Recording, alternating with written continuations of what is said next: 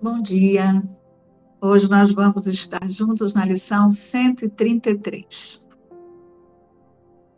Não darei valor àquilo que não tem valor.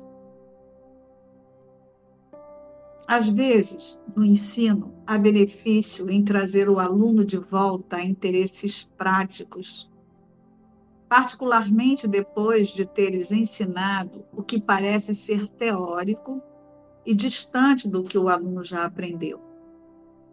É o que faremos hoje.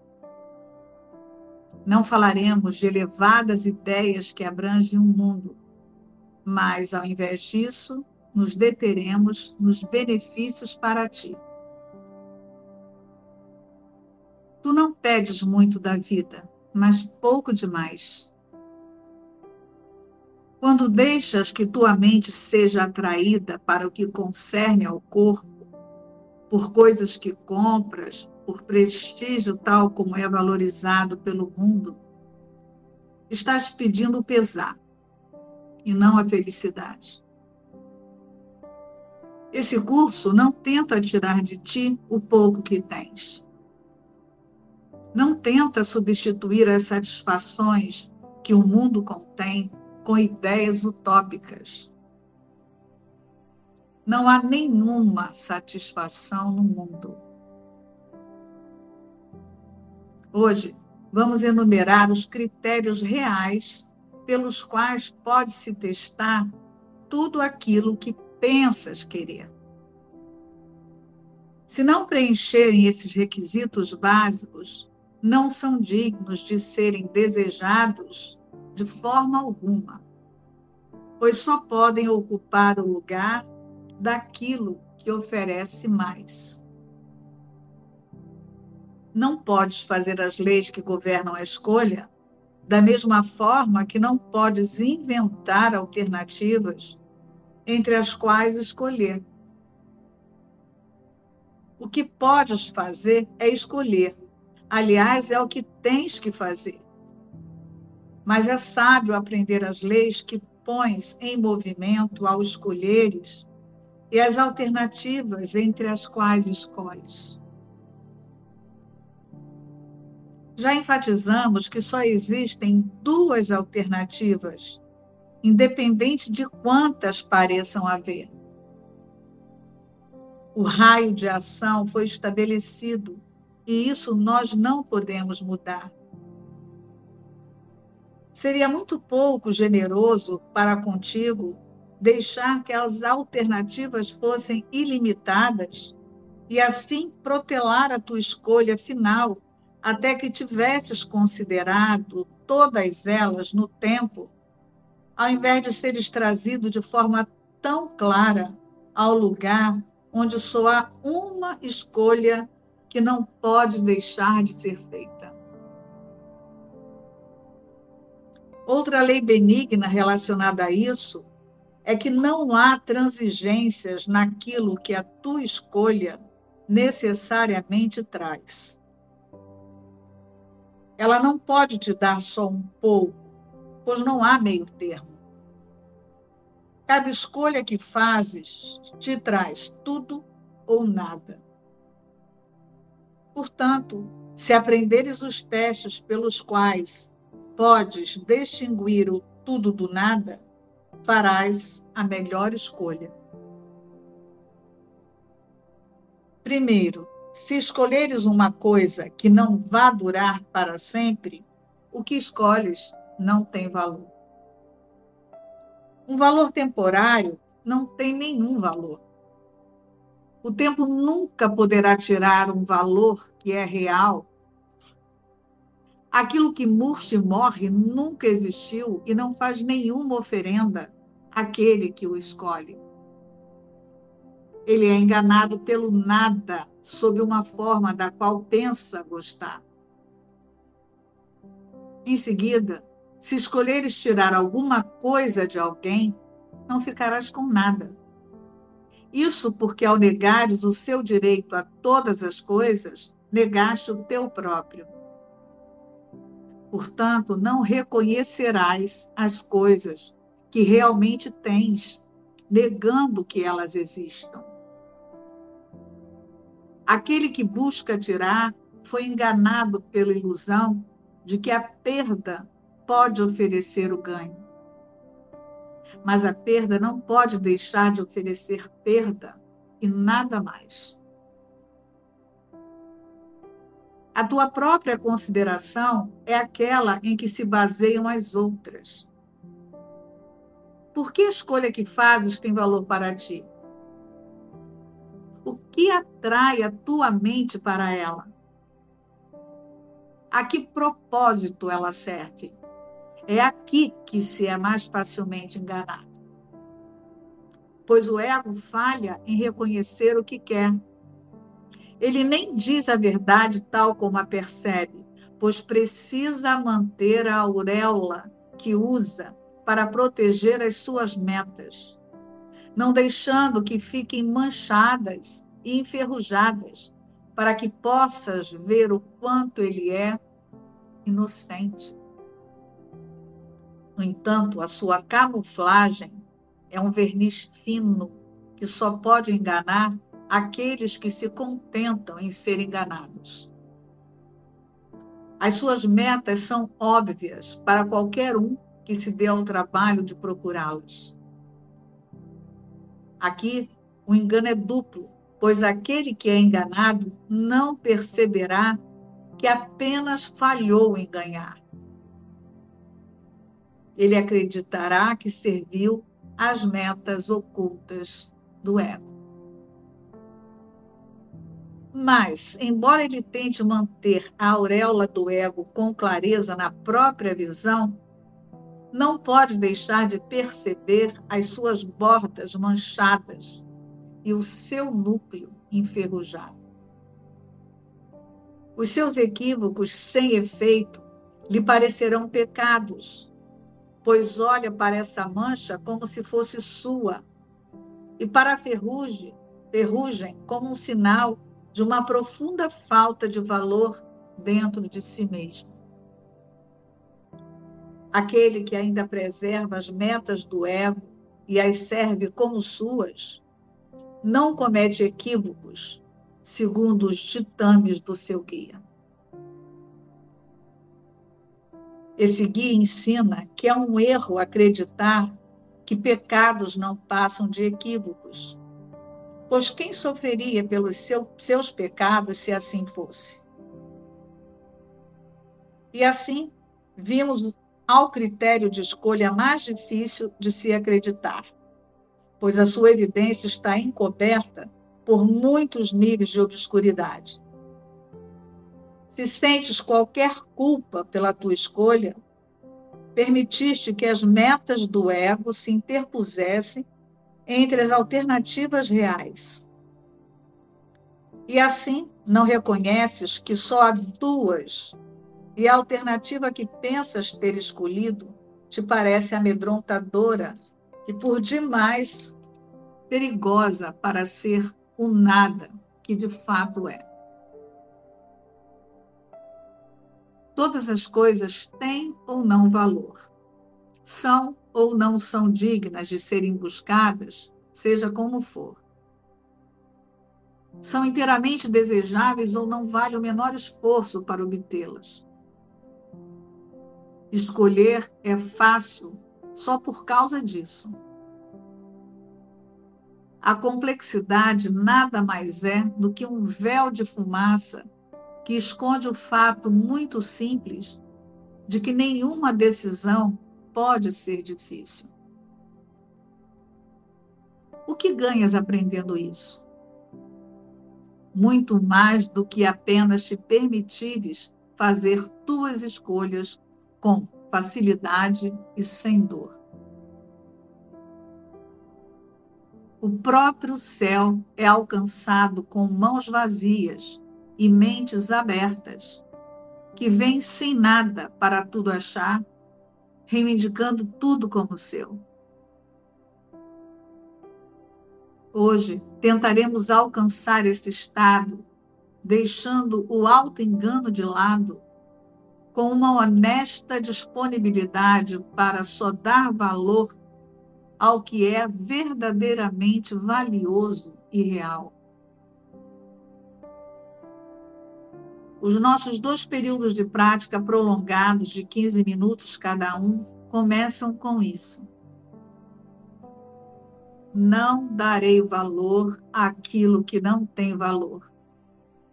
E só busco o que tem valor, pois é só isso que desejo achar. Então, recebe aquilo que espera por todo aquele que alcança sem cargas a porta do céu que se abre à medida que ele vem. Se começares a te permitir colecionar alguns fardos inúteis, ou acreditar que vês algumas decisões difíceis à tua frente, ser rápido em responder com esse simples pensamento não darei valor àquilo que não tem valor, pois o que tem valor pertence a mim. Vamos novamente iniciar o estudo dessa lição, aceitando o, o convite de Jesus para que o observador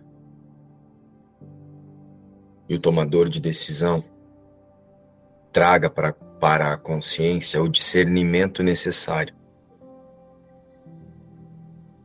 para a aceitação da declaração de hoje.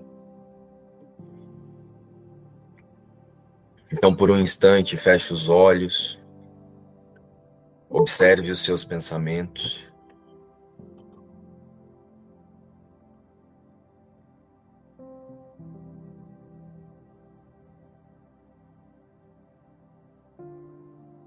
E observe o que a lição de hoje diz sobre a oração que você está fazendo agora. O pensamento que nós estamos agora é a nossa oração.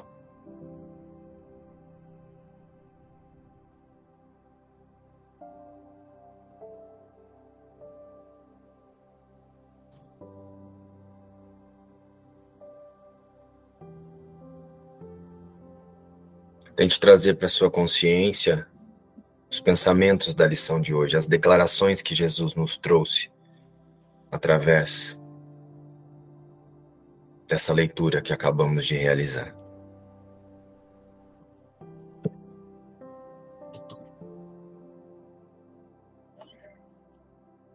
Hoje nós estudamos a metafísica da lição 133, que declara: não darei valor àquilo que não tem valor.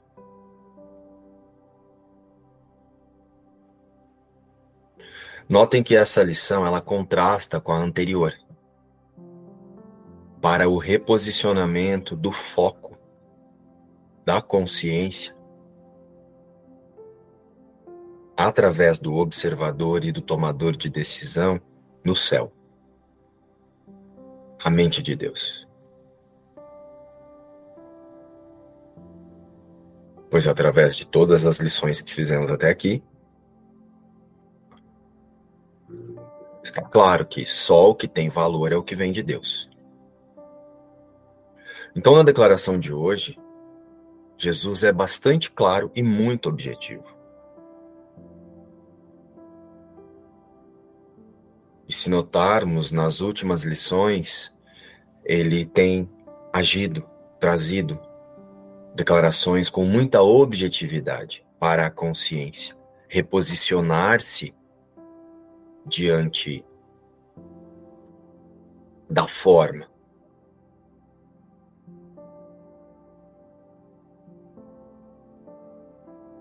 Escolhendo identificar-se com a sua verdadeira realidade ou distrair-se com as ilusões do ego. Então, Jesus tem nos convidado a distinguir entre a realidade e as vontades das nossas crenças alinhadas com o medo e com a separação, com o pensamento de separação.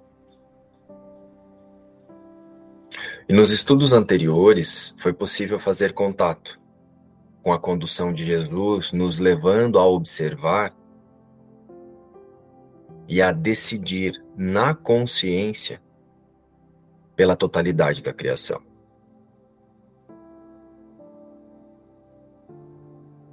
Nós vamos sentir isso na, na revisão que vamos fazer logo mais. Nós vamos sentir que uma lição fortalece a outra.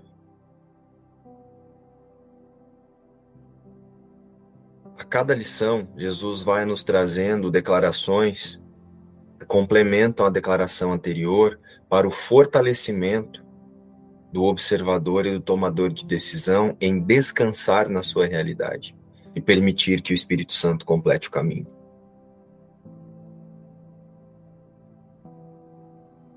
Então hoje ele nos conduz a não dar realidade às nossas percepções, conduzidas pelas vontades e os julgamentos das nossas crenças.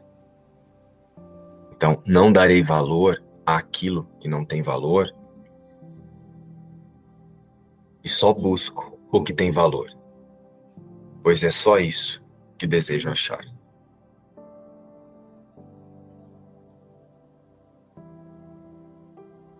Venham em uma experiência agora.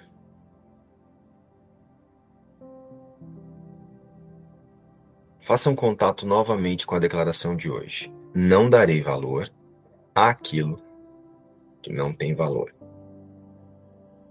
Podemos notar que frequentemente nós achamos que queremos e que precisamos de coisas na expectativa de experimentar as sensações de paz através da concretização ou da realização dessas coisas. Conseguem sentir que tudo que nós valorizamos no mundo traz uma sensação para o corpo? Tudo que nós queremos no mundo e adquirimos no mundo sempre tem uma sensação que passa pelo corpo. Sempre tem uma experiência. Tanto que as empresas de marketing ou as agências, elas até trouxeram para nossa para a comunicação é, a expressão experiência. Isso é uma experiência.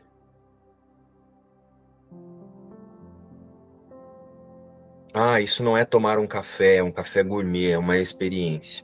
Ah, não é comprar uma roupa, é uma experiência. E aí tem todo um jogo de luzes, de você entra numa loja, uma música tocando, um aroma.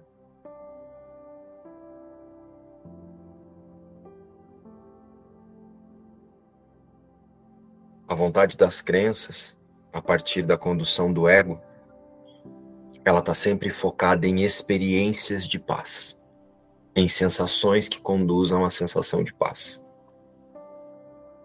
Porque as vontades das crenças elas confundem prazer através do corpo com a paz. É por isso que é efêmero.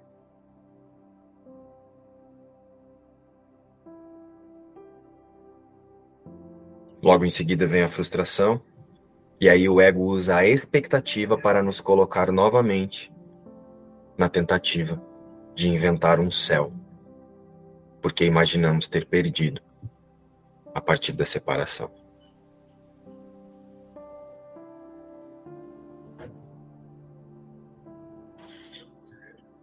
Consciência ajustada na crença de separação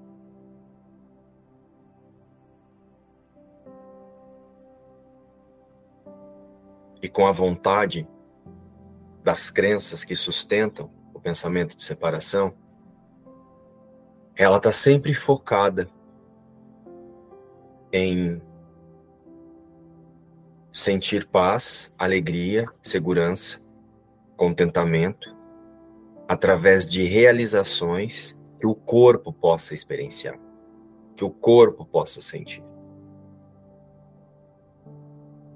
Existe uma definição na mente de que quando eu sentir isso, quando eu tiver isso, eu sentirei paz. Só que essa sensação ela já foi decidida na mente. Só que como a mente precisa do corpo,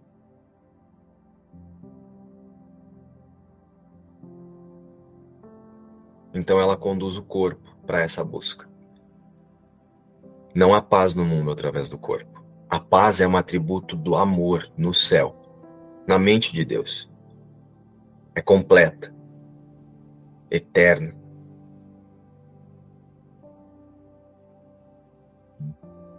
E pode ser sentida na mente que ajusta o seu foco para a verdade. Ao contrário, ainda é sonho.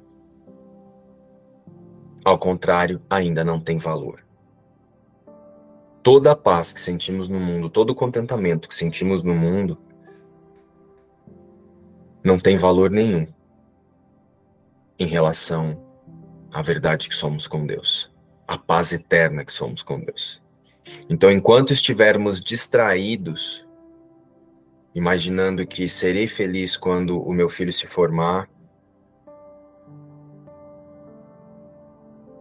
quando eu trocar de carro, quando eu fizer aquela viagem, quando eu comprar aquela roupa, eu vou ter sensações de felicidade. Eu estou determinando que o meu foco se ajuste para o mundo e busque e peça e pesquise e queira mais, por repetição, mais do mesmo. Eu condiciono a minha consciência a definir que a paz está em coisas em pessoas, em circunstâncias, em sensações. E aí eu me distraio. Eu posso querer todas essas coisas, aqui na forma sendo funcional. Jesus não está pedindo para que a gente negue a, a funcionalidade do mundo, o ser funcional do, no mundo.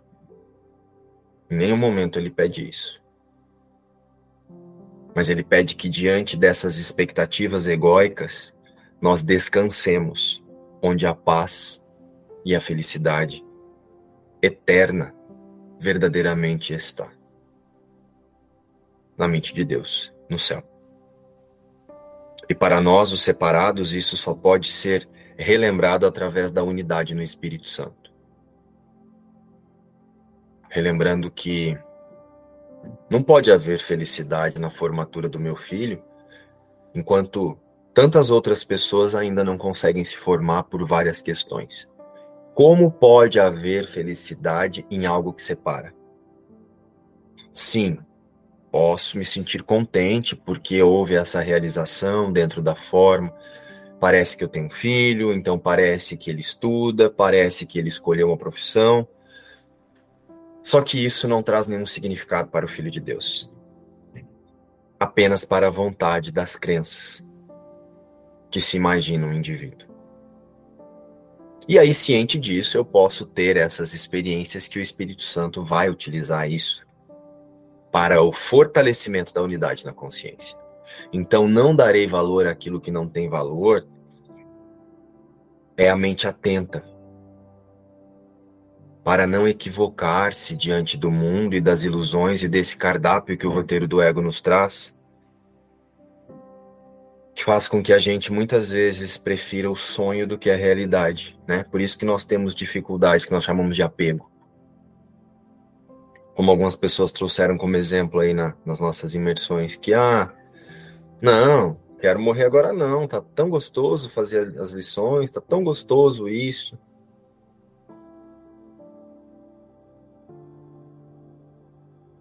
É porque a mente ainda está nesse processo de desfazer.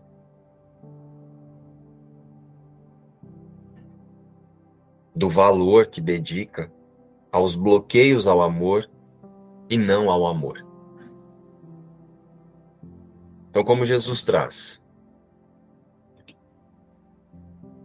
não darei valor ao que não tem valor.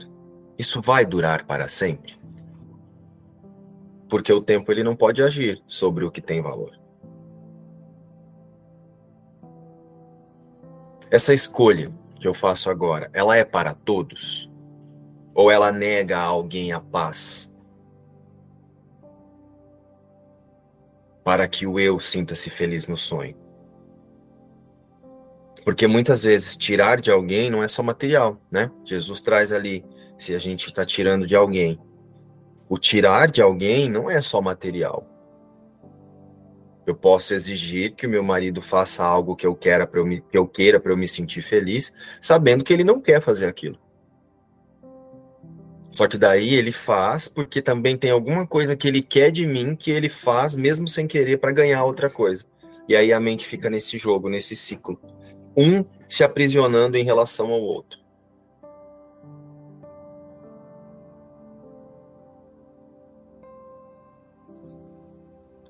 Quantas vezes nós já fizemos coisas que não queríamos com a meta de alcançar algo que eu quero além disso? Estão vindo nessa experiência? Quantas vezes eu decidi eu vou fazer isso porque depois eu peço aquilo? E aí essa pessoa não pode me negar. Sentem? Fazemos muito disso no trabalho, nas relações, na relação de filho e mãe, mãe e filho, em todas as nossas relações. O ego ele condiciona a nossa mente assim. Então é muito bom perguntar a si próprio, ao observador, qual o propósito disso que eu desejo?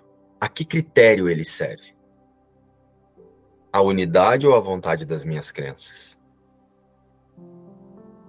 E isso não tem relação com ser funcional. Porque mesmo tendo que ser funcional, nós podemos observar as nossas, a, as nossas vontades, a nossa atenção. Quer um exemplo? Eu vou lá no mercado, eu vou comprar alguma coisa numa loja e eu acho que aquilo está muito caro. Aí eu chego ali na vendedora ou no, no gente da loja e fico pechinchando, pedindo desconto. Eu posso fazer isso, negociar um valor. Esse é o melhor valor? para essa peça, para esse para essa situação, para esse negócio.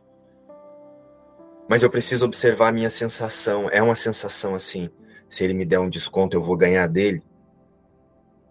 Se ele me der um desconto, nossa, eu sou bom de lábia aqui, ó, convenci ele.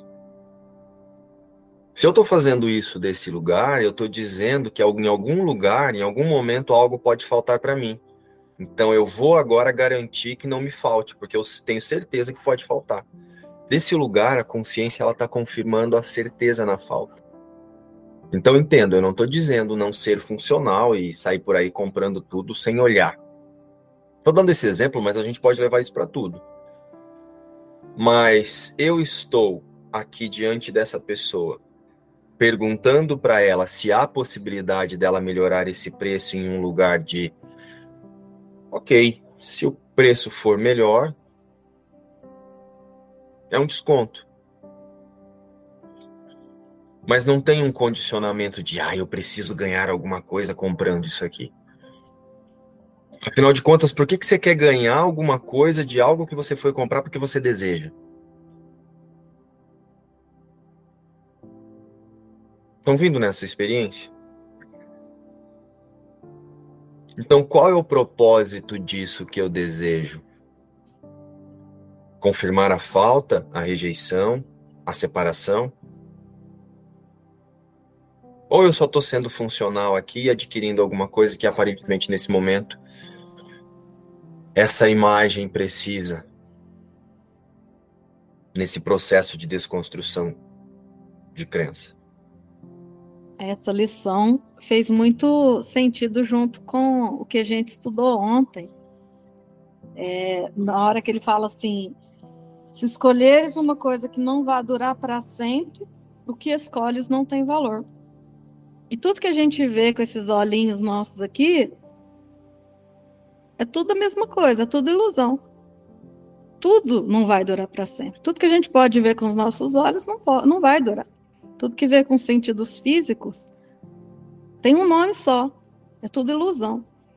Então, assim, a gente tem que fechar esses olhinhos aqui e usar o outro olho da visão de Cristo, que é onde você vê tudo como ilusão. Então, assim, começar a dar nome para tudo. Ilusão, ilusão, ilusão, ilusão, ilusão, ilusão, ilusão. Aí vai ficar mais fácil, né? Por exemplo, hoje a minha ilusão me chamou para tomar uma ilusão com ele. Eu vou lá tomar uma ilusão, sabendo que é ilusão. Entendeu? Então dá nome. Tudo é a mesma coisa. Se você for olhar com esse olho aqui, vai parecer tudo diferente. Mas se a gente usar o, o olho de Cristo, é tudo mesmo. Então eu fiz esse gancho com o que a gente estudou ontem, né? Como uma boa Joanete, eu aprendo muito. então, fez muito sentido aqui. E aí você vai usando tudo para se observar. Você vai estar tá lá tomando ilusão com a sua ilusão. O que, que você vai fazer? Vai virão sensações. Assuntos surgirão, conversas, perguntas, respostas. Sentiu algo que não é paz? Descansa na certeza da unidade. Não tem mais nada a ser feito a não ser descansar na certeza de que eu permaneço um com todos. É só desse lugar que o Espírito Santo desfaz as crenças. Nós só temos que reconhecer a ilusão como ilusão. O Espírito Santo faz o resto. Esse é o perdão completo. Eu só preciso reconhecer o Filho de Deus não está aqui tomando essa ilusão, com essa outra ilusão. O Filho de Deus permanece no céu. Cristo. E não mudou. Ô, Márcio, e não vou pedir desconto para tomar ilusão, não. Vai no preço que tiver. Isso aí. Sabe uma coisa que eu uso aqui, geralmente, quando eu vou comprar alguma coisa, né? Um exemplo, eu resolvi reformar a cozinha ali, fazer algumas coisas. O rapaz veio, deu um orçamento, ele vai fazer bastante coisa, vai colocar umas prateleiras, uns negócios. Aí eu olhei para ele e falei assim: esse é o seu melhor preço? Ele disse: Ah, ele tem, sabe quando ele veio com querendo argumentar o preço, não sei do que, porque eu vou colocar isso. Eu falei: Não, ok, mas esse é o melhor preço que você pode fazer? para tudo isso que nós estamos fechando aqui? Ele é. Eu falei, ok, então, pode começar segunda-feira. Eu já ia fazer. Entendeu? Eu já, eu já chamei porque eu vou fazer. Se ele pode melhorar o preço porque são muitas questões que ele vai resolver ali para mim, ok. Se ele não pode, ok também. Porque aquilo ali tem um sentido para ele. E eu percebi que ele começou a vir justificar para mim de um lugar de falta, sabe? Não, porque daí eu vou ter que comprar madeira e vai ter não sei o que, e os ganchos e não sei o que lá. Falei, não, não, ó, não é isso que eu tô te perguntando. tô te perguntando que dentro de tudo isso que você vai fazer para mim, o negócio que nós fechamos, é isso que você consegue fazer de melhor no valor. É isso. Tá fechado, começa segunda-feira. Aí ele, ah, não, mas eu faço em duas vezes para você. Falei, tá bom. A gente conversa sobre isso ao final da obra. E ok, se eu sentir de fazer duas vezes, pode ser uma vantagem. Mas não porque eu vou ganhar sobre ele. Sente? Sabe, às vezes eu passo por isso, eu falo assim, você, à vista você me dá um desconto? Você pessoa fala, ah, eu te dou um desconto à vista, beleza. Agora falar, ah, não, não posso dar desconto. Falo, então em quantas vezes? Ah, em 10? Então vai em 10. Já que é o mesmo preço, é o máximo. Não é? Você, você é funcional. Você tem, ó, que eu, né? Afinal de contas, você não vai sair por aqui também torrando seu dinheiro, né? Ah, eu, acredito, eu acredito na abundância e vou sair torrando dinheiro. Isso também é falta. Isso é lei da atração. E lei da atração tenta resolver a falta. Tudo que nós fazemos a partir da lei da atração, essas mantralizações, é porque eu acredito na falta. Então eu estou confirmando a falta. É por isso que a lei da atração também é temporária. Né? Se você não ficar com a mente ali. Então é muito importante a gente observar. Estou trazendo esse exemplo de compras porque a gente se relaciona muito com isso. E às vezes você fica ali, né, Cat? Você chega ali e fala assim: é, esse, esse valor é à vista, se for à vista, tem desconto? Aí a pessoa fala: Ah, não. Ai, mas nossa, por quê? Me dá um desconto e não sei o quê, vou pagar à vista. Se você prestar atenção, é uma sensação de falta que está querendo ter uma vantagem.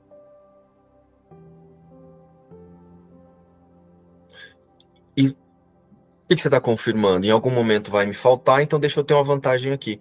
Toda vez que você quer ter uma vantagem sobre alguém, ou que você acha que você fez alguma coisa e você teve alguma vantagem que o outro teve que perder para que você tivesse essa vantagem, você simplesmente confirmou na consciência e a falta, e com isso, todas as próximas cenas que possam comprovar a falta se aproximam da sua percepção, para que você projete a falta. E nem sempre a falta pode ser financeira. A falta pode ser de saúde, a falta pode ser de harmonia. Você pode estar com uma vida financeira muito bem organizada. Mas se você acredita na falta e você tem essa vida financeira organizada dessa forma para que um dia não te falte dinheiro, observa ao seu redor que em algum lugar essa falta está sendo projetada. A sua consciência está confirmando essa falta através da visão do corpo, ou na saúde, ou falta de harmonia nos relacionamentos, falta de harmonia na família. Nem sempre pode ser no seu núcleo ali, pai, mãe e filho. De repente, seu pai com a sua mãe, sua mãe com seu irmão, alguém chega para você e está contando os desgastes. Essa falta vai ser percebida, porque o que você acredita é a falta. É na falta. Ô, Márcio, ontem você falou uma coisa também que eu até ia comentar ontem e fugiu sobre merecimento. Teve uma época que eu passei por uma situação, né, de quase morte e depois que eu saí do hospital, que eu fiquei bem, tudo era eu mereço. Eu mereço, eu mereço ter isso. Mas aí eu fui para um lugar de gastadora compulsiva, porque eu merecia tudo. Aí eu queria ter, era roupa. Ah, não, eu mereço essa roupa, eu mereço. E fui para outro oposto, do eu mereço demais. Até que eu me dei conta, falando, não, calma, calma desse jeito. Aí vai, vai descambar aqui.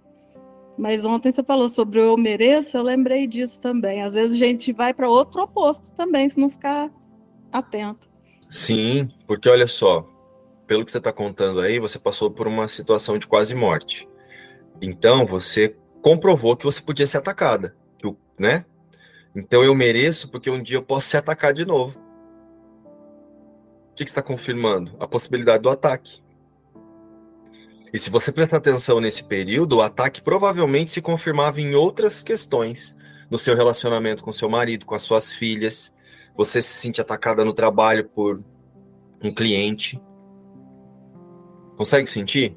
Em algum lugar, a consciência, a vontade da crença, ela vai projetar o ataque.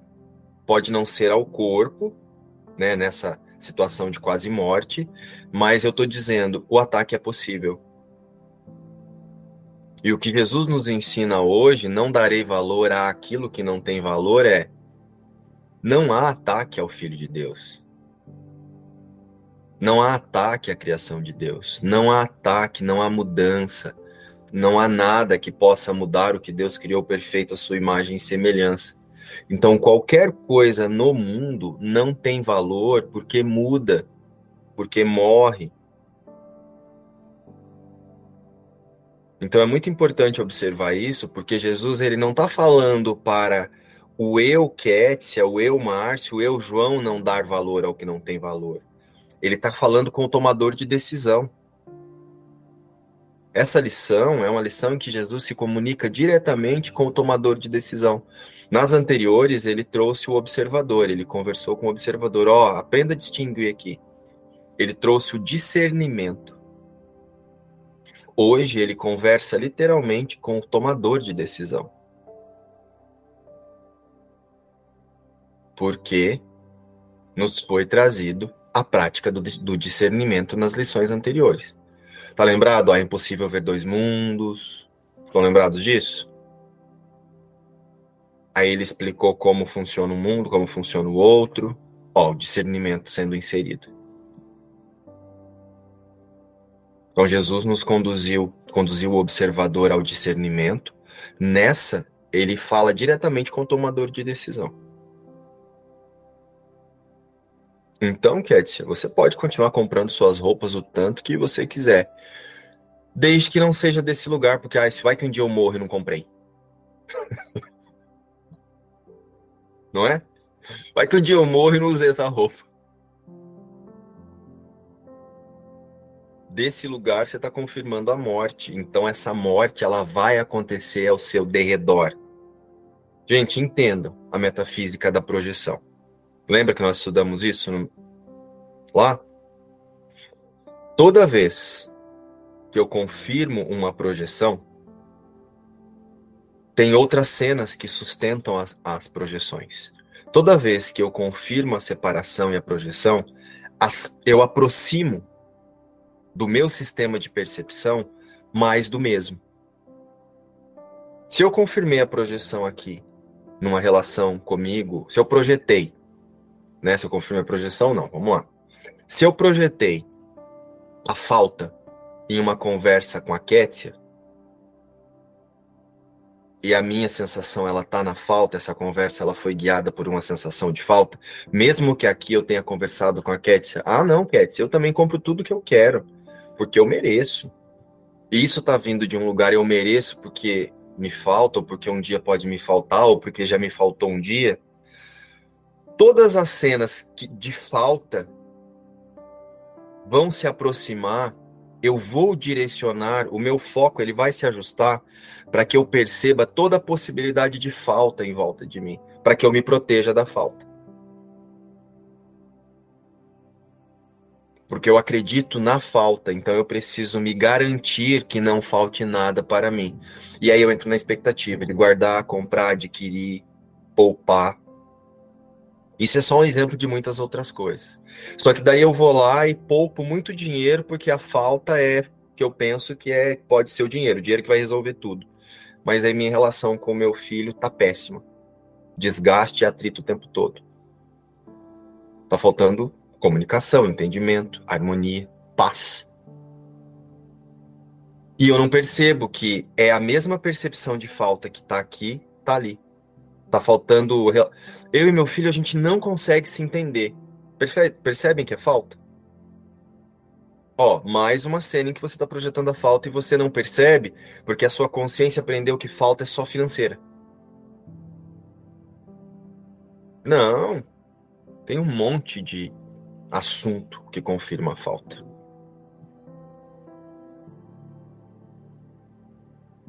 E nós não percebemos. Eu estava aqui pensando, a, a falta é, pode ser tão grande, tão grande, tão grande que você pode ganhar na loteria só para jogar tudo fora de novo. Porque não vai adiantar nada. E você não sabe nem pedir. A falta é tão grande porque você não sabe nem pedir o que você quer. E, e a gente está falando aqui que, que uma lição entrega a outra. Olha como a lição de, de ontem entrega essa. Que daí você discerne tudo. Se você quer discernimento, ouça isso. A lição de ontem entregando a de hoje. Não há nenhum mundo. Esse é o pensamento central do curso. Você quer discernir o quê? Quer discernir o quê aqui dentro desse mundo?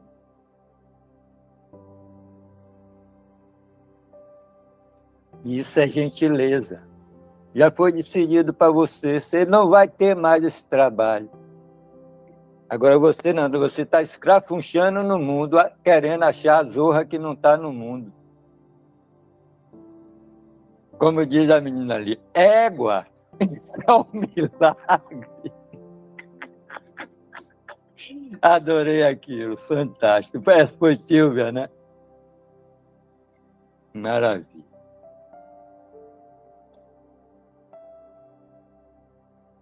E essa lição vai nos dar, para quem quer discernimento, vai, vai nos dar um, umas cinco formas de ter discernimento. E não, Jesus não vai lhe deixar na mão com isso, não. Ele vai lhe dar aqui umas cinco formas. Uma delas é escolher é só o que é eterno. É a primeira. E, e ele já ele já diz isso, não, não é no texto, não, ele diz na, na, no prefácio. Nada real pode ser ameaçado, nada real existe, nisso está a paz de Deus. Ele não. Ele já canta a parada lá no prefácio. Outra, quando tiras algo de alguém, é porque te achas incompleto. Outra, não sentir culpa pela escolha que você fez. E assim ela vai ter umas cinco ou seis formas de, de discernir as coisas nessa lição de hoje.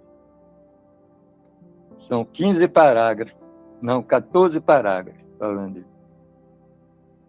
Mas o ponto central, se você seguir nisso, não há nenhum mundo. Esse é o pensamento central do curso. Você economiza um tempo e você vê que, que é, nem o tempo mesmo existe. Está tudo dado.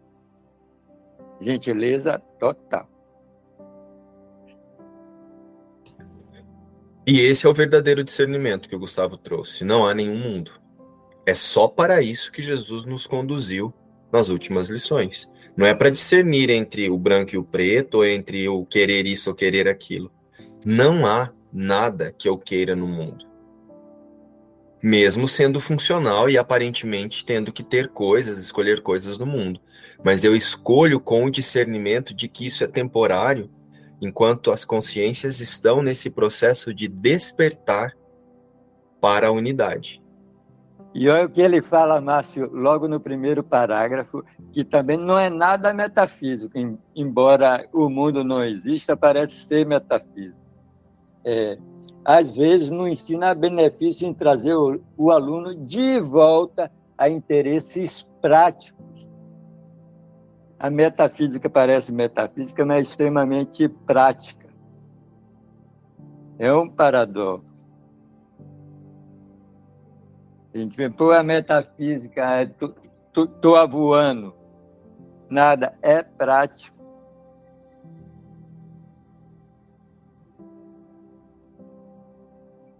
Está me tirando o, o, o chão dos pés? Tá sim, porque o mundo não existe.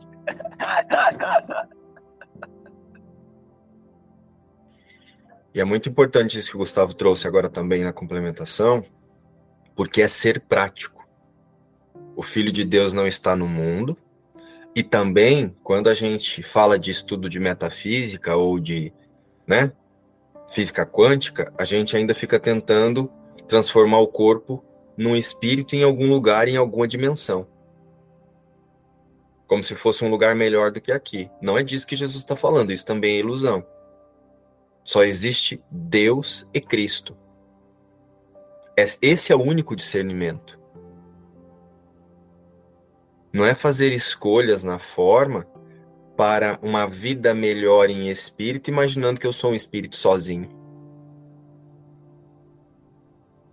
Ou que eu vou para um lugar onde tem vários espíritos, ou para um lugar espiritualizado. Ah, eu vou fazer tudo certinho para que eu possa ir para um lugar onde só tenha paz.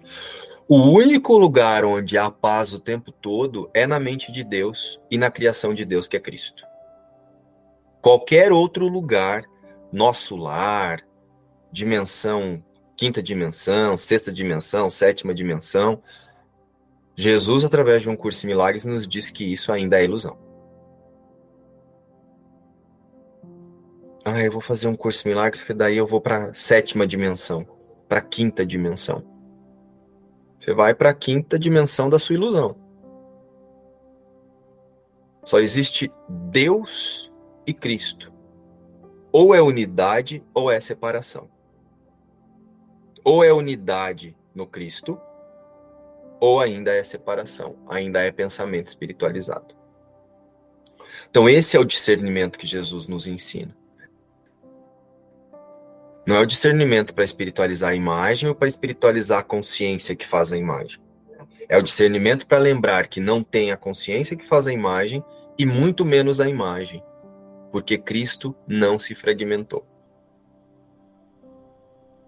Da mesma forma que é importante lembrar que o observador não é a Kétia, o observador não é o João, não é a Priscila, não é o Gustavo e nem é o Márcio, que fica observando o que é verdade e o que é mentira. O observador é essa parte da consciência que observa o Márcio, que observa a Kétia, que observa a ilusão e relembra, é falso. O observador está antes do personagem.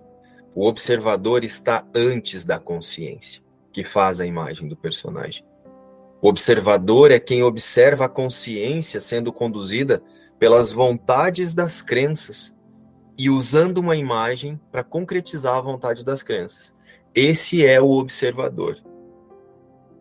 O observador, ele nasce do discernimento total entre a realidade pura com Deus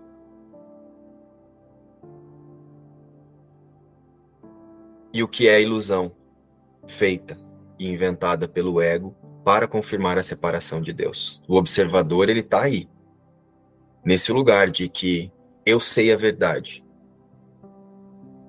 Então agora deixa eu ficar atento para que eu possa escolher só por ela. Esse é o observador.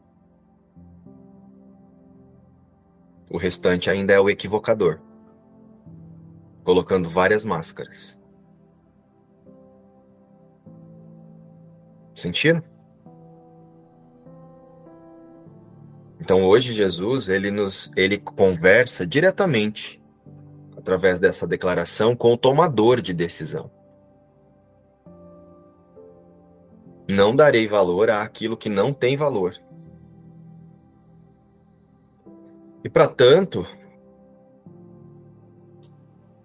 é simples manter a mente atenta diante de todas as nossas vontades, mesmo sendo tendo que ser funcional. Essa vontade cabe a Deus ou às necessidades da falta e do medo que a minha consciência acredita?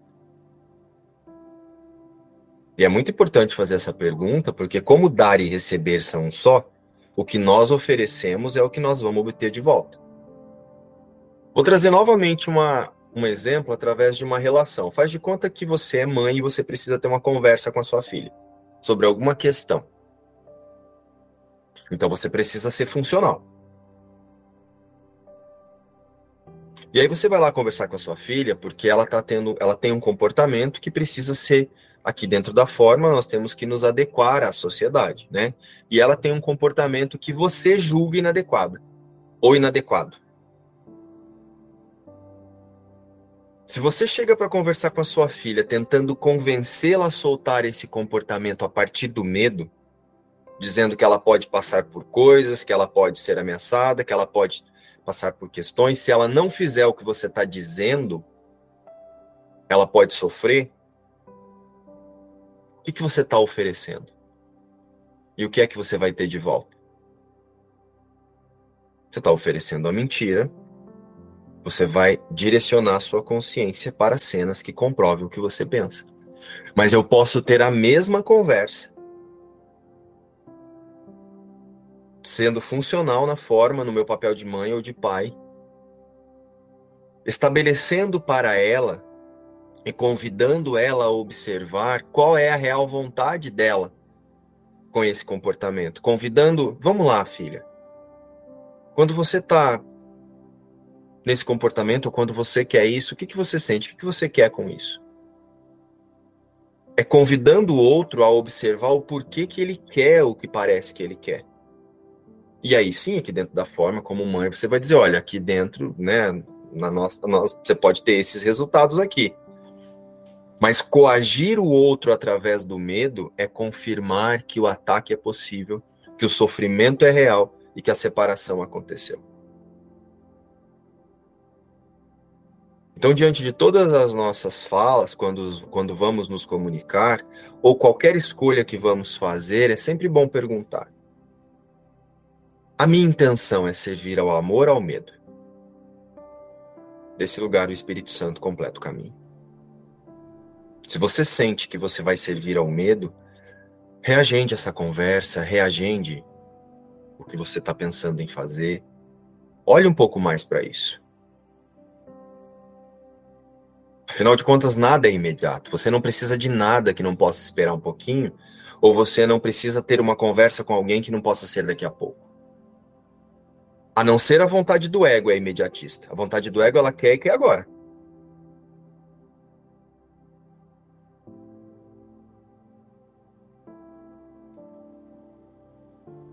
Descansarei e permitirei que ele, o Espírito Santo de Deus, me mostre o caminho. Então, para tudo o que desejamos, queremos e buscamos, é a mente que atribui o valor com base no que imagina que precisa ou que não tem, através da falta do céu que ela acredita. Por isso temos que pensar além das percepções que praticamos, através das formas.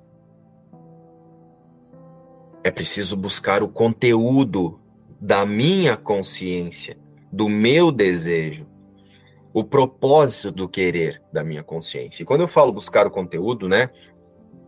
Nós usamos, ouvimos muito essa expressão, é preciso ver o conteúdo além da forma. A Ing fala muito nos estudos assim. Ah, então é preciso buscar o conteúdo além da forma. Só que quando ela fala isso, ela não está dizendo buscar o conteúdo daquela imagem. É buscar o conteúdo que a minha mente está usando para projetar naquela forma. Então, sei lá. Eu quero comprar uma roupa porque vai ter uma festa e eu quero me sentir linda nessa festa. E aí eu quero comprar aquela roupa maravilhosa. Estou trazendo coisas práticas, tá, pessoal? Mas levem isso para tudo. Quero me sentir linda naquela, naquela festa. Ok, eu vou na festa, eu posso comprar uma roupa nova, eu tenho direito aqui na forma de ser funcional, eu posso ser funcional e querer com a roupa nova, um vestido novo, um terno novo. E eu não vou deixar de fazer essa compra mas eu preciso observar o conteúdo que está me levando a projetar alguma sensação na forma, nessa roupa, nesse terno, nesse sapato, nesse celular, nessa máquina. Tô trazendo a questão da máquina porque o João foi comprar uma máquina de lavar esses dias e eu convidei ele a olhar para isso. mas é o conteúdo que está na minha consciência. Não é o conteúdo do aparelho. Ai, porque ele vai lavar roupa e vai fazer isso, ai, porque o celular vai ser isso, vai ser aquilo. Não, isso ainda é o ego te fazendo rodar em círculos. É o que é que eu estou querendo sentir adquirindo isso? Qual é a minha expectativa? Qual é a esperança de sensação que está aqui na vontade. Nesse lugar você vai ver a verdadeira vontade da criança. E aí você pode comprar se você quiser ou não, né? Mas eu preciso diante de tudo ir além da forma e trazer o observador e o tomador de decisão para o conteúdo da minha mente em relação a essa imagem porque a partir disso é que eu vou projetar ou perdoar. Só observando o conteúdo da minha mente é que eu decido projetar ou perdoar. Porque o propósito da condução através do ego é comprovar a individualidade e proteger-se através dessa consciência de existência um corpo. Então, quanto mais sensações o corpo tiver, mais indivíduo eu sou. E não vamos negar as sensações, podemos tê-las. Mas desse lugar de consciência, olha aqui a minha mente viciada por repetição a imaginar que a paz é essa sensação que eu estou sentindo porque adquiri isso ou aquilo, ou porque estou nesse relacionamento ou naquele, ou porque fiz essa ou aquela coisa. A meta do ego é reinventar o céu que imagina ter perdido após usurpar o poder de Deus. E lembrem-se, o que eu estou trazendo aqui, Jesus não nos pede em momento algum que neguemos as nossas necessidades funcionais. Ou que agora tenhamos que abrir mão de executá-las ou experienciá-las. Mas é manter-se atento ao conteúdo da consciência que as deseja. É por isso que na lição 132, como o Gustavo trouxe aí, ele disse: libera o mundo de tudo. Tudo. Aquilo que eu pensava que fosse. Jesus nos convida apenas a observar todos os nossos desejos. Os desejos reais, as vontades das crenças que serão percebidas além da aparente necessidade de ter isso ou ter aquilo. qual é a confirmação de individualidade que vai ser feita aqui? Nessa tentativa de recriar o céu, onde ele jamais vai poder existir. E aí eu faço isso lembrando que o Filho de Deus já está no céu. Porque eu não darei valor àquilo que não tem valor. Jesus está treinando o tomador de decisão na lição de hoje a ir além da forma. Ele capacitou o observador até a lição de ontem. E hoje ele convida o tomador de decisão a ir além da forma, convidando o Espírito Santo para participar de todas as suas decisões, as nossas decisões. E quando eu falo convidar o Espírito Santo, dá uma impressão de que eu estou falando aqui de convidar alguém para vir olhar comigo, né? Prestem muita atenção no que eu vou falar agora. Façam contato com essa experiência. Toda vez que eu ouço convidar o Espírito Santo, entregar para o Espírito Santo, levar ao Espírito Santo, dá a impressão para a consciência ainda equivocada da sua realidade, ainda identificando-se como um ser separado na busca de alguma coisa, de que ela está entregando alguma coisa para alguém, que ela está convidando alguma coisa que está fora de si para vir olhar junto com ela. Não é isso. Quando você ouvir convidar o Espírito Santo, você simplesmente está abrindo mão do que você acha que você pensa e permitindo que os seus pensamentos reais conduza ao foco da consciência. Convidar o Espírito Santo é eu retiro as minhas opiniões e passo a olhar com Deus para isso aqui. Eu passo a esperar que a mente crística conduza a visão. Quando eu falo visão, os meus pensamentos, né? O corpo ele não enxerga. O corpo ele enxerga o que a crença quer ver. O corpo enxerga o que a crença pensa.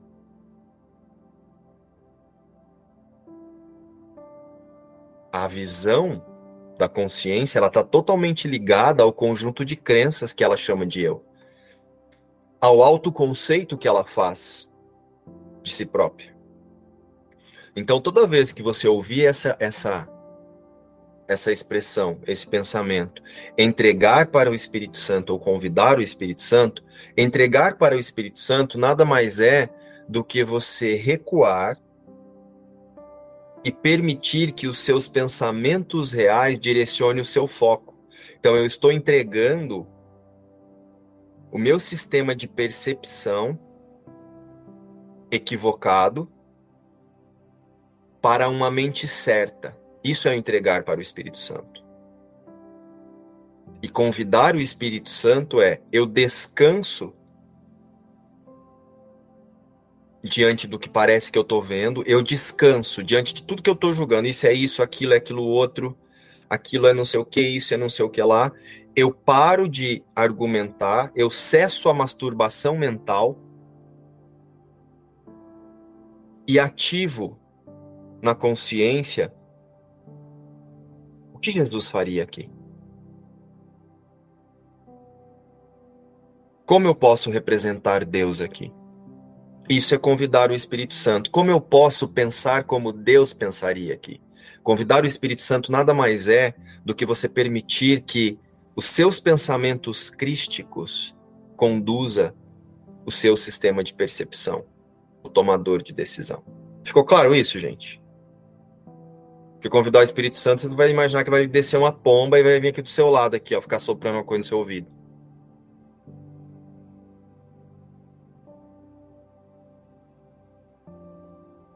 né?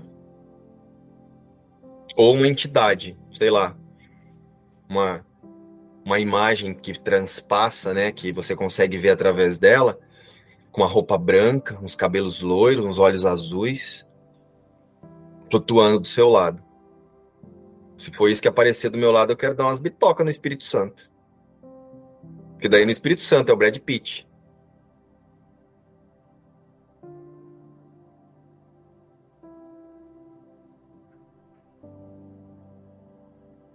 Nossa, eu não vou querer sair de perto dele. Pelo Espírito Santo do céu, vou sentar aqui e fica aqui comigo.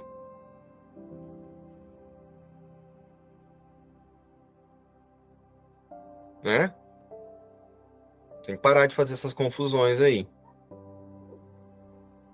Tá na hora de olhar, de sentir a metafísica de um curso em milagres e não a fantasia egóica de um curso em milagres.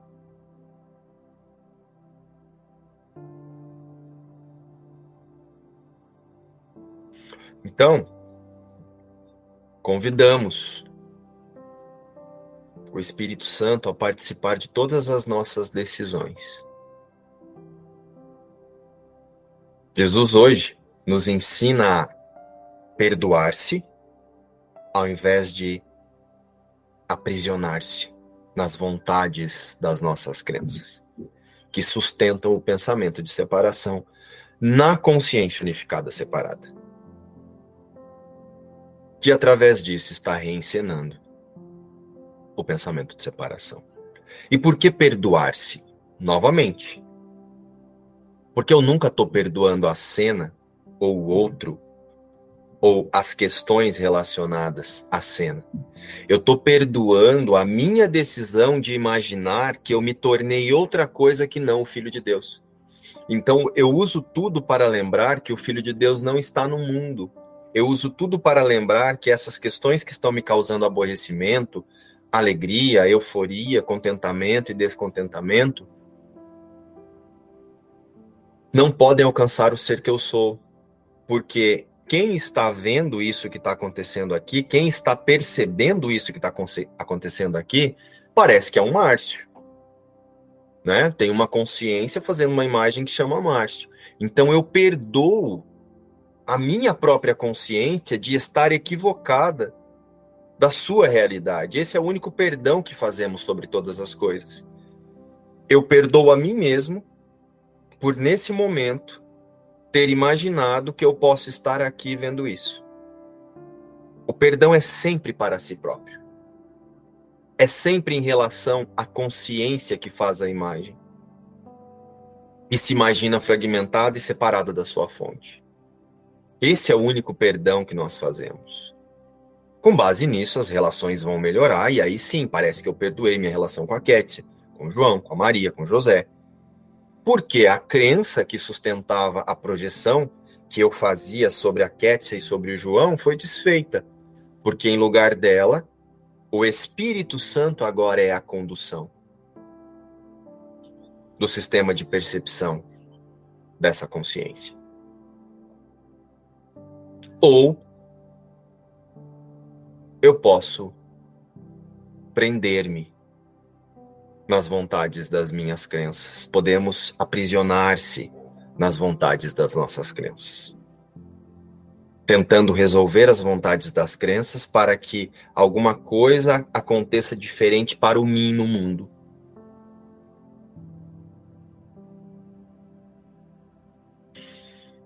Jesus nos ensina uma mudança de consciência e não uma mudança de conduta. A mudança de conduta acontecerá. Assim que a consciência for ajustada para a sua realidade. Mudança de conduta não reflete perdão. Assim como o autocontrole não é paz. Jesus não nos conduz a mudar uma conduta no mundo. Jesus nos conduz a soltar a nossa identificação com qualquer coisa que não seja o Cristo, o Filho único de Deus. Não darei valor àquilo que não tem valor. É, você falou de filho, né? E Engraçado que semana passada eu falei para ela do observador, porque a escola falou de Freud, ela estuda Freud. E, e a gente aqui estudando muito observador, eu, eu trouxe a minha explicação né, para ser objetivo, ser, da imagem. Então fez muito sentido o que você falou de filho porque muitas vezes eu trouxe para ela E tudo que eu, eu explico para ela não é só para ela, é para mim também. Que eu tô ali conversando com ela. E, e todas as decisões é ela que vai fazer, não é a mãe aqui, sabe? Então, nesse lugar de não papel de mãe nem filho, mas de só conduzir ela para a experiência na vida dela, do ser dela mesmo. Então, é, tudo que a gente conversa aqui, eu vou inserindo assim nas explicações dela, não não uma expectativa, porque eu não crio expectativa em cima dela, mas eu eu trago valores, eu falo para ela, isso tudo é, que eu estou trazendo para você é, é, que me fizeram é, uma diferença enorme na minha vida, né? Porque pela, pela minha experiência aqui, eu não tinha ninguém para me conduzir dessa forma e, e, eu trago na vida dela dessa forma. Né? Então, achei bem interessante a experiência assim, que você trouxe de mãe e filha. Não tem mais nada, né? Como a Kécia, Kécia falou. É tudo ilusão. Sobrou nada aqui. Vem você.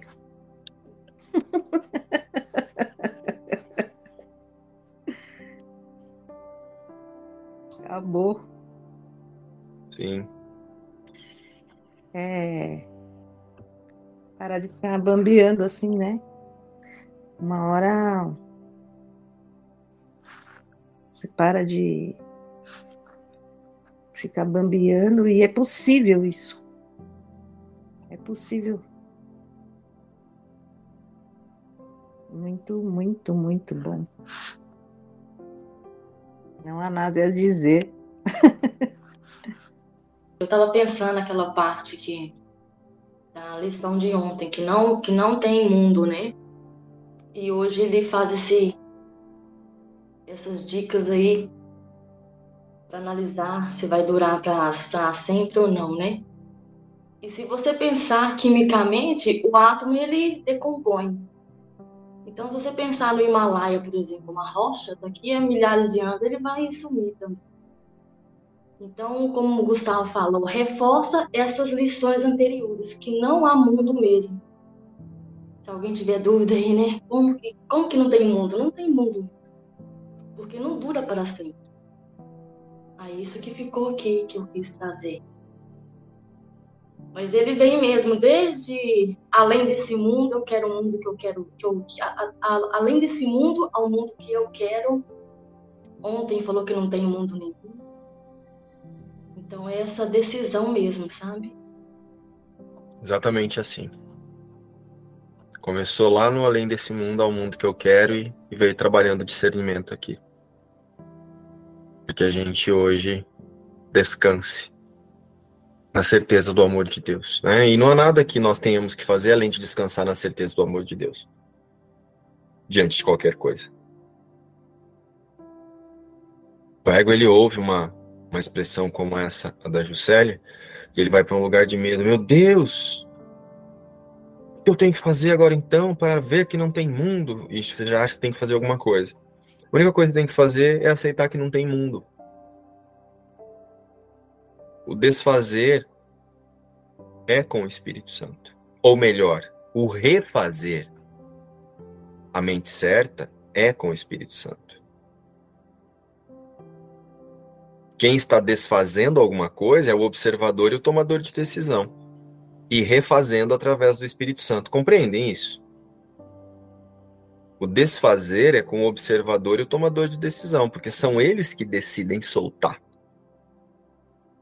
para aceitar a mentalidade certa através do Espírito Santo. O refazer é com o Espírito Santo.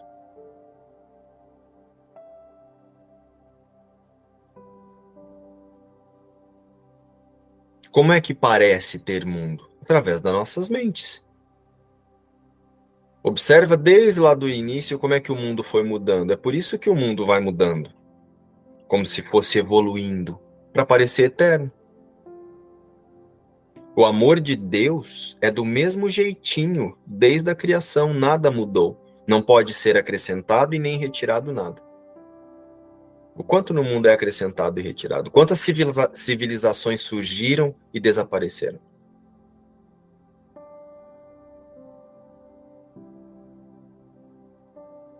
Não é?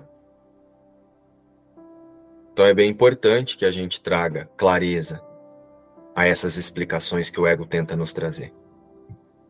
O negócio é tão louco, mas tão assim, o truque é tão perfeito, que como o Ing leu esses dias para trás, é que a gente não tem memória, a memória também é um truque.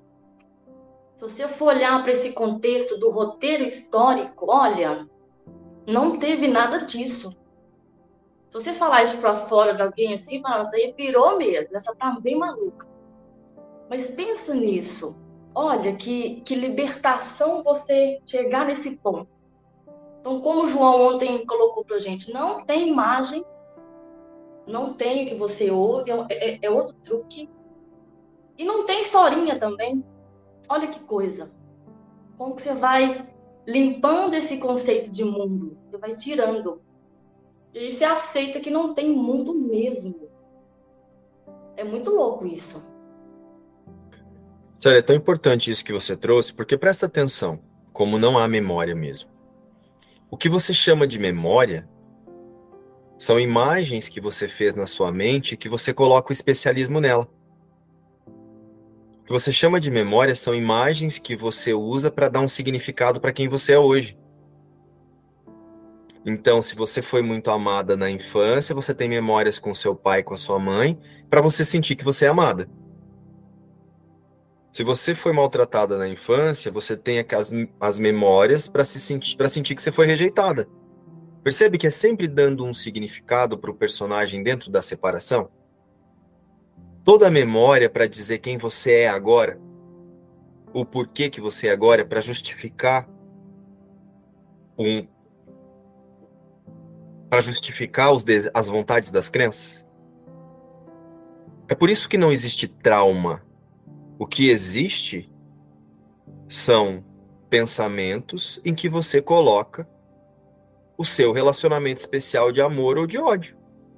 Assim como não existe trauma, não existe trauma nem memória feliz.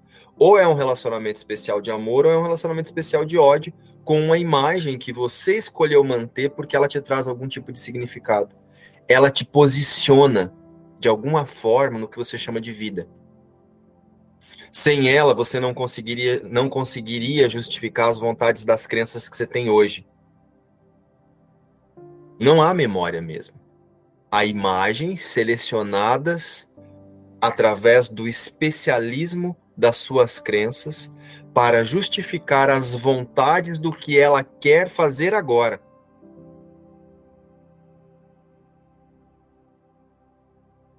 Então não tem nada a ver com o passado tem a ver com a vontade da minha crença nesse momento. Eu só uso a história do passado para passar um pano no negócio ali. Não, eu já quero fazer isso mesmo aqui. Ah, é culpa da minha mãe.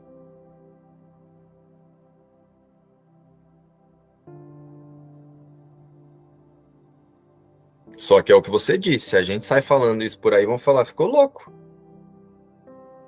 Tá muito biruta. Como que não tem trauma? Eu uso tóxicos agora porque meu pai fumava demais, batia na minha mãe. Cresci revoltado. Através da metafísica de um curso em milagres. É isso, lógico, eu estou falando aqui da metafísica de um curso em milagres. Não vamos trazer Freud, os, né? Os caras aí não. É a metafísica prática, não tem nenhum trauma, nunca teve. É isso que essa lição está dizendo hoje, matou a lição toda aí. A única coisa que, ela, que ele quer que a gente compreenda que a metafísica prática é que não houve nenhum trauma. Deixe de botar chifre em cabeça de cavalo, porra, porque não tem. Essa é a lição de hoje, ir logo na primeira linha. É para seus interesses práticos. Isso não quer dizer que você não vai fazer nada. Eu ontem mesmo, vou contar o caso aqui. Eu saí daqui decretado para ir no supermercado comprar uma frigideira com a tampa transparente, que eu vou fazer um bolo na, daqui a pouco nela. Eu estou aqui ansioso já. Mas na geladeira, em cima do fogão, tem que ter, tem que estar tá escrito: não há nenhum mundo. Porque se tivesse mundo, eu ia fazer um negócio mais útil. É muito doido, né? Eu ia trabalhar 14 horas por dia, sábado e domingo, como eu fiz anos. Metafísica prática, Cristo prático, Espírito Santo prático, você prático, tudo junto. Nos vemos amanhã.